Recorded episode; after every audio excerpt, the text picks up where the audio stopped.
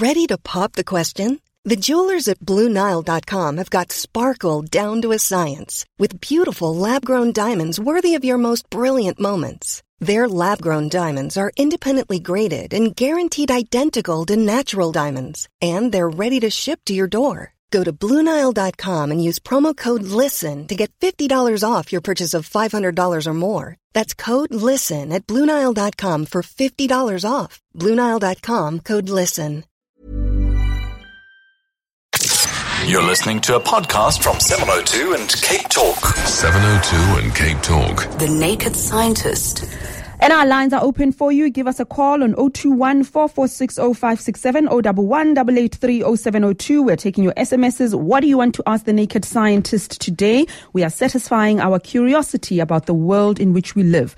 And of course, we're building up to our live annual um, interaction with him in front of a live audience. We'll give you details as soon as everything has been confirmed, but it's definitely happening. Again, uh, the naked scientist will be at the Rand Easter show as well for that. Uh, uh, Easter weekend. We'll give you those details. So lots to look forward to there. Chris, good morning.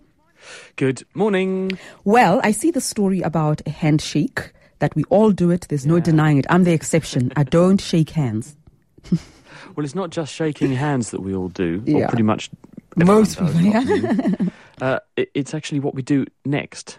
Because there's a researcher at the um, Weizmann Institute in Israel. His name is Idan Frumin and he has published a paper in the journal eLife where he said, "Well, we had th- we had heard that people do something interesting after they shake hands with each other, so we thought we'd put it to the scientific test, and they have." Mm. And that thing is that when people shake hands with somebody else, in the few minutes after they've shaken hands, what they actually do is sniff their fingers. And they found this by inviting people to their laboratory under the auspices of taking part in a scientific study and put secret cameras up, and people didn't know they were being filmed, at least at the start of the study. And an experimenter would walk into the room and was randomized either to shake hands with the person and say hello or just to walk in and say hello. And the researchers watched where the person's right hand versus their left hand, that's the right hand being the one that was shaken, where that went in the ensuing couple of minutes. Mm-hmm. And what they found is that the right hand that was shaken, when it was shaken, but not when it wasn't shaken, spent significantly more time in the vicinity of the nose sure. after the shake. and the other thing they did was to prove that a number of things happen.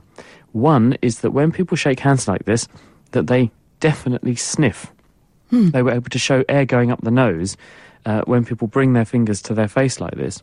They were also able to show that there are transfers of chemicals from one hand to the other because they did the experiment with an experimenter wearing a glove that they could also then put into an analyzer and show that there were chemicals coming off of the hand of the person doing the shaking onto the glove, proving that you're transmitting chemicals between the two of you when you shake hands. And as Idan Frumin put it to me, this is basically the human equivalent of what dogs do when they meet each other, but it's a bit more socially acceptable. very, very interesting indeed. I'm going to be observing that uh, now more than ever. Let's go to, uh, is it Charles in Kensington? Hi. Yes, good morning, Redi. Good morning. Yeah, I just wanted to ask the medical scientists how do satellites and the space station keep within Earth's orbit without wandering off into deep space?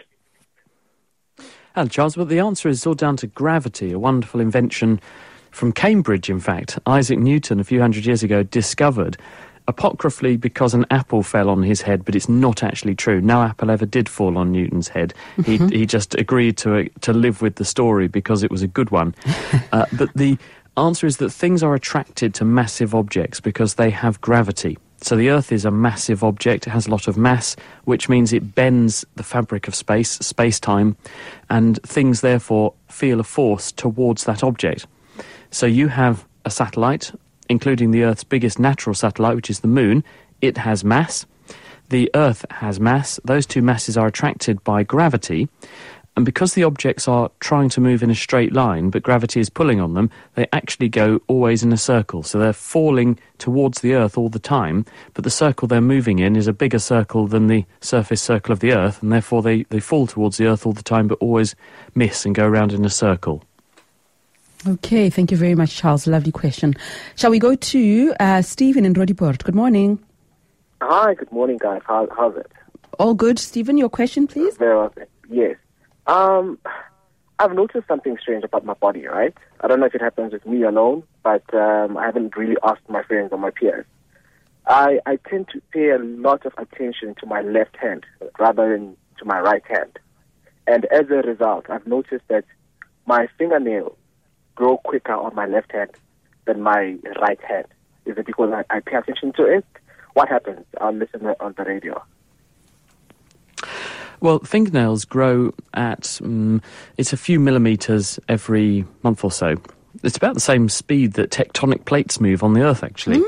And the f- toenails are the same. Fingernails are made of the protein keratin, and you have cells in the plate at the base of the nail which are laying down this keratin protein, same stuff your hair's made of, and they slowly push the nail outwards over the nail bed. And we have these structures because they, they actually make doing fine manipulation easier because they stabilize and strengthen the ends of your fingers and toes. But the nail wears down because it is just made of this fibrous protein keratin. And the more you do with your fingers, the more wear and tear there will be. So if you are using your right hand more than your left hand, for example, the nails there will wear slightly faster than the ones on the left. Uh, the other thing to bear in mind is that your overall body nutritional status will affect the rate of nail growth. So people who are well nourished, people who eat a good healthy diet with lots of protein in it, they're going to have faster nail and hair growth. People who are unwell for some reason, certain drugs, chemotherapy, being systemically unwell, chronic infections, that kind of thing will, will slow down nail growth. Uh, and so basically your nails are growing at a pretty standard rate. This will in- increase a bit if you have good nutrition. It will decrease a bit if you have poor nutrition or other illness, and wear and tear will file the nails off. And that will happen to potentially asymmetrically, depending on what you do with the body part concerned. And uh, is it Michael in Sunninghill High? Hi, Rudy, uh, and your guest.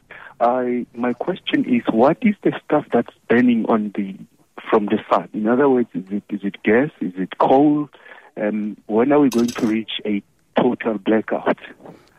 Okay. And occasionally there are explosions from the sun. What is that all about? Uh, yes, right. So the sun is a massive ball of gas in the sky. It's m- mostly made at the moment of hydrogen. When it, when it first began, it was almost all hydrogen. And the hydrogen is fusing by the process of nuclear fusion. Four hydrogen atoms glue themselves together under the intense heat and pressure of the sun's condition inside to make an atom of helium. And because there is a disparity in the mass between four hydrogen atoms and four and, and one atom of helium, that mass difference is the energy that the sun gives off. Because when you stick particles together, then you get some energy out, and that energy uh, comes radiating out from the sun as photons of light, effectively, and they come through space towards us. And some of those photons are visible light that makes the light that we see by. Some of them are invisible light called infrared, which we experience as heat. There are also other forms of radiation as well that come off the sun. But those, those forms of radiation keep the Earth nice and warm, and the visible light, when it hits the Earth's surface, it hits the Earth's surface with a rate of about one kilowatt per square metre, so a thousand watts on every square metre. This uh, is absorbed by the Earth's surface, warms up the Earth's surface, and then gets re radiated as infrared heat back out from the Earth's surface. So that's why the Earth warms up in the presence of sunlight and then keeps itself nice and warm. And even when night comes and there's no sunlight hitting the surface of the Earth, it doesn't go completely cold straight away because there's still some of that latent heat in the Earth's surface. The explosions on the surface of the sun that I mentioned, yes, you do get these things. Uh, you get solar flares and c- what are called coronal mass ejections. These occur because the sun has um, a magnetic field this magnetic field is twisting and turning because the sun is itself turning and the surface of the sun is turning at a slightly different rate to the innards of the sun. And this can lead to almost like a corkscrewing effect of the magnetic field which can get very very tightly wound and then it flings surface material from the sun out into space in a big sort of cosmic burp which convulsively expels this material out from the surface of the sun and it comes racing across space and, uh, and actually can annihilate anything in its path. Little ones are capable of causing disruption to satellites and our power grids and electronic systems on Earth. Big ones can actually wipe out whole power grids and, and destroy satellites and things like that. So that's why uh, the UK has actually started a space weather forecasting program now. In the last 12 months, um, we launched a space weather system um, pro, um, forecasting system so that uh, scientists are keeping an eye on what the sun's doing so that because mm-hmm. we're so heavily reliant on the technologies that could be damaged by this sort of radiation, um, we, we, can be, we can warn people who run these satellites and things so they can shut down sensitive systems well ahead of the arrival of one of these uh, explosions so that we minimise the damage. Ndina and Gavin, stay on the line. I'll be back with you in a moment. 702 and Cape Talk. The Naked Scientist. 021 446 0567 or 0702. Ndina in Pretoria, hi. Uh, good day, Rudy and Chris. Mm-hmm. Um, my question is there's been a scary study that that shows the sugar that we, we drink on our fizzy drink, like grape, it has nine teaspoons of sugar. But if I put that sugar on water or in a 250 ml of water or tea, I won't be able to tolerate it. Is mm. there a process that they use uh, mm. to make the fizzy drink that we drink for us to tolerate that sugar? Geez, that's very interesting. Hey, so the same amount of sugar that you can tolerate in a fizzy drink, why are you not able to tolerate it in a cup of tea or coffee? I think it's what we get used to, and it's a really important point you make, and thank you for raising it, yes. because these fizzy drinks have got a lot to answer for, actually, because they they pack a massive calorie punch, and we just don't realise it. You tip down one of these drinks, and there are hundreds and hundreds of calories in there, and because you're thirsty and you're drinking for a liquid refreshment rather than energy, all that energy is sort of empty calories. You just eat all this, all this, or you take in this huge burden of calories that you didn't need because you weren't hungry, you were just thirsty. And you're quite right that if you were to put that much sugar in tea and coffee, it would be so insipid that you would say, ugh, that's disgusting. But because of the formulation of the drink, it's actually blended to taste good and we, we all like them. And that's because there's a whole range of different things about that. You don't have fizzy tea or coffee, perish the thought, that would be disgusting. Yeah. But in the context of a fizzy drink, which is a very different sort of consistency in your mouth. It's a different flavour profile, and we expect it to taste differently. You can get away with a huge amount of sugar in there. And you should be really careful, everybody. I mean, I, I do not drink these things anymore mm. because when I looked up how many calories are in there, and you think this is, this is giving you a massive sugar hit, and it then causes a massive surge of insulin to come out of your pancreas. And it turns all of that sugar instantly into flab, and it's really bad. So either drink the ones that don't have all that sugar in or just drink or just water. It's probably better for you. And then they're really bad for your teeth as well. I mean, this is the other thing that mm. this much sugar is bacteria food. And you put this into your mouth, and the bugs that live in your mouth have a complete banquet of all this sugar. And they turn the sugar into acid in your mouth, which erodes your teeth. If you keep drinking these things sustainably, you slowly select for bacteria in your mouth that rot your teeth really well because mm. they're really good at turning the sugar into acid and these fizzy drinks are in and of themselves quite acidy. They've got phosphoric acid, they've also got uh, carbonic acid, obviously, because there's a lot of dissolved carbon dioxide to make them fizzy. And these things mean, mean that they're very acidic and they do dissolve your teeth. Mm, absolutely, absolutely. Here, here, everyone. Would the same go for energy drinks? Well, it depends what's in them, but the, usually the reason they're an energy drink, and, and this is a little bit of a dodgy market because the labelling and branding and marketing is quite crafty. So you've got to read the label, but energy equals calories. And if, yes, if you're exercising and you need a surge of energy because you've just burned a thousand calories doing uh, the marathon like you were running recently, really, um, then yes, that's fine. But if you are just sitting there watching the match on television or watching someone else do a lot of physical exercise and you're just relaxing and you want a nice drink because it's a hot day, mm. you don't need all those calories. You're just burning 60 calories an hour sitting in your armchair. And you do not need 500 calories in one of these drinks because you don't need them and you will, you will just turn that into fat. Um, not you personally, Redi, obviously, I mean everybody. But, you know, that, that's the point, that we just don't see this massive energy punch that these things are packing. And we are enormously over consuming in our daily lives because there's all these hidden calories in, in stuff. Mm-hmm. Thank you, Ndina. Let's go to, is it uh, Chris in the southwest of France uh, phoning us? Good morning. Morning, Rudy. Morning, Chris. How are you? We're all well. Your question, welcome. Thank you very much. Thanks for a really great show. Ready, uh, Chris, dreams. Uh, it's my understanding that people can only dream of things that they've seen, physically, visually seen. So, I think my first question is blind people who are born blind can they dream? And at what stage? Oh, how does your brain mix up all the pictures that it's seen? Thank you very much. I'll listen on uh, the computer. That's the first, isn't it? From, from the south of France. We didn't ask him where he is. Yes. Uh, we should we should ask him if he's on holiday. Um, when you dream, this is a specific stage of sleep, and it's what's called REM or rapid eye movement sleep. You can tell when people are dreaming if you watch their eyes beneath their eyelids; they're moving around, and if you record their brain waves when they're in that pe- pe- uh, stage, you will see there's an intense pattern of, of brain activity, almost as excitable as when a person is awake. And this is because periodically through the night, your brain goes through cycles of intense activity, which we now understand if you wake people up when they're in this situation and you ask them, were you dreaming? They tend to say yes. So we know that this rapid eye movement sleep corresponds to dream time.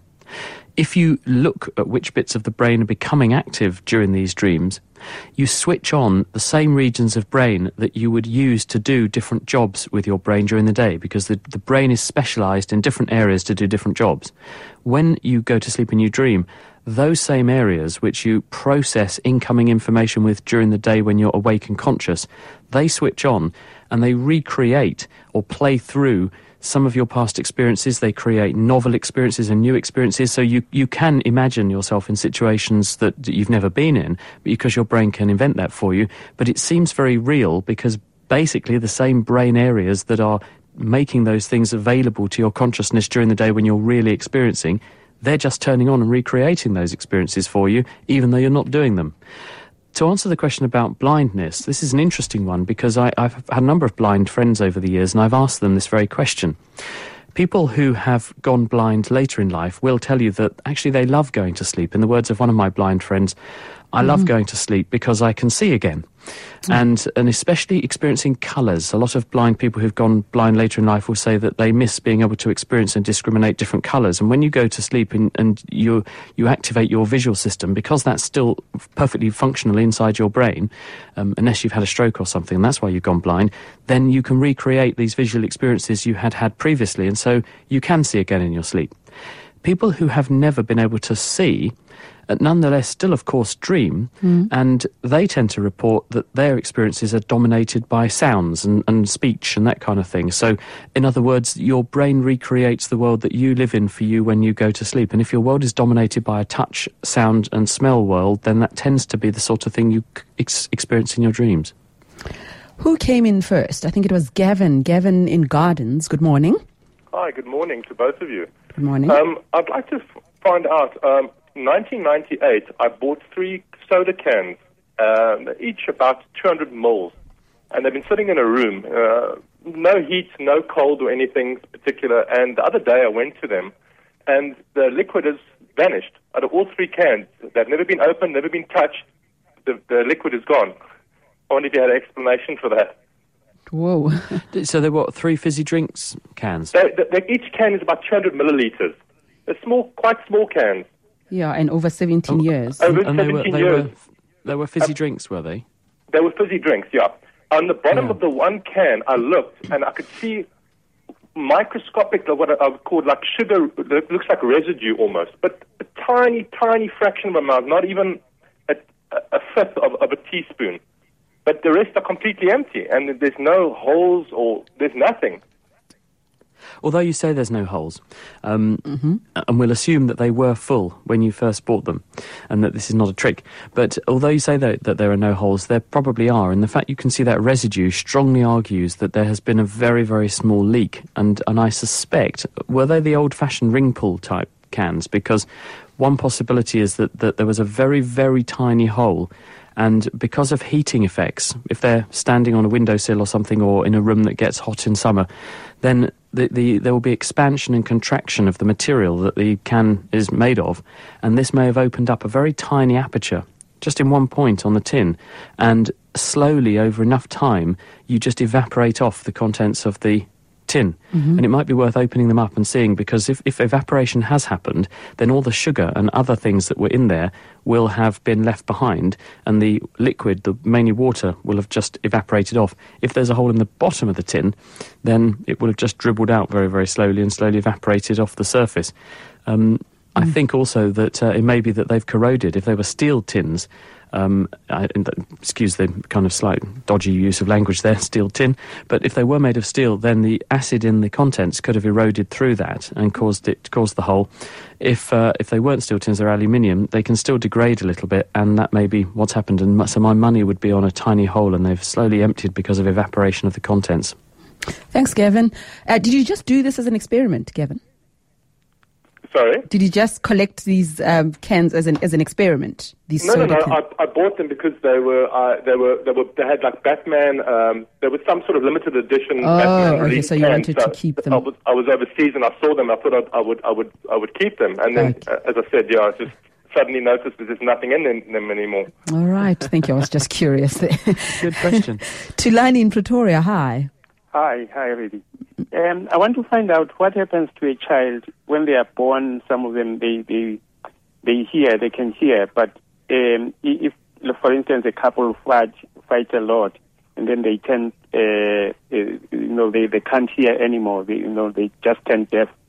What happens during that time when when the, the couple makes noise and fight and so on? Because the, Oh, I see. Well, I- I- experience here from Yes, I, I know. I know what you mean because there are some instances where children can become almost deaf and mute, don't they? And they stop responding, and I think this is because of trauma. And there's some evidence that children are very, very sensitive to um, if they see their parents upset or they see people scared and concerned and hurt around them, then it's almost like a defense mechanism. Sometimes children can go into a sort of a, a non responsive state. They, they refuse to hear anything and they refuse to engage or, or talk to people because they've been traumatized and they Wow. become terrified and scared. Um, this is quite rare, but uh, it's, it's certainly a very Im- im- important point to make that uh, children are like sponges and they see and hear everything that goes on around them, and they don't necessarily have the experience that an adult does, or of course they don't have the experience of of, uh, of dealing with the world in the way that an adult does. So they don't see things from an adult's perspective. They just see two people they love and care about rowing or um, getting angry with each other, and they don't understand that this is just a minor argument or a fracas or something. And as a result, uh, they, they tend to internalize this, and it can become a severe psychological problem. And so it's very important to make sure that children um, don't get exposed to this kind of thing because they're not really equipped intellectually to understand Mm. what's going on. Chris, we'll see you again next week then. Oh, I'm really looking forward to it, and it's not long till I'm till I'm with you. It's three weeks, so actually, it's going less to be than good. three weeks, yeah, no, yeah? it's going to be good, isn't it? We look forward to that and uh, interacting with our listeners. Always great fun.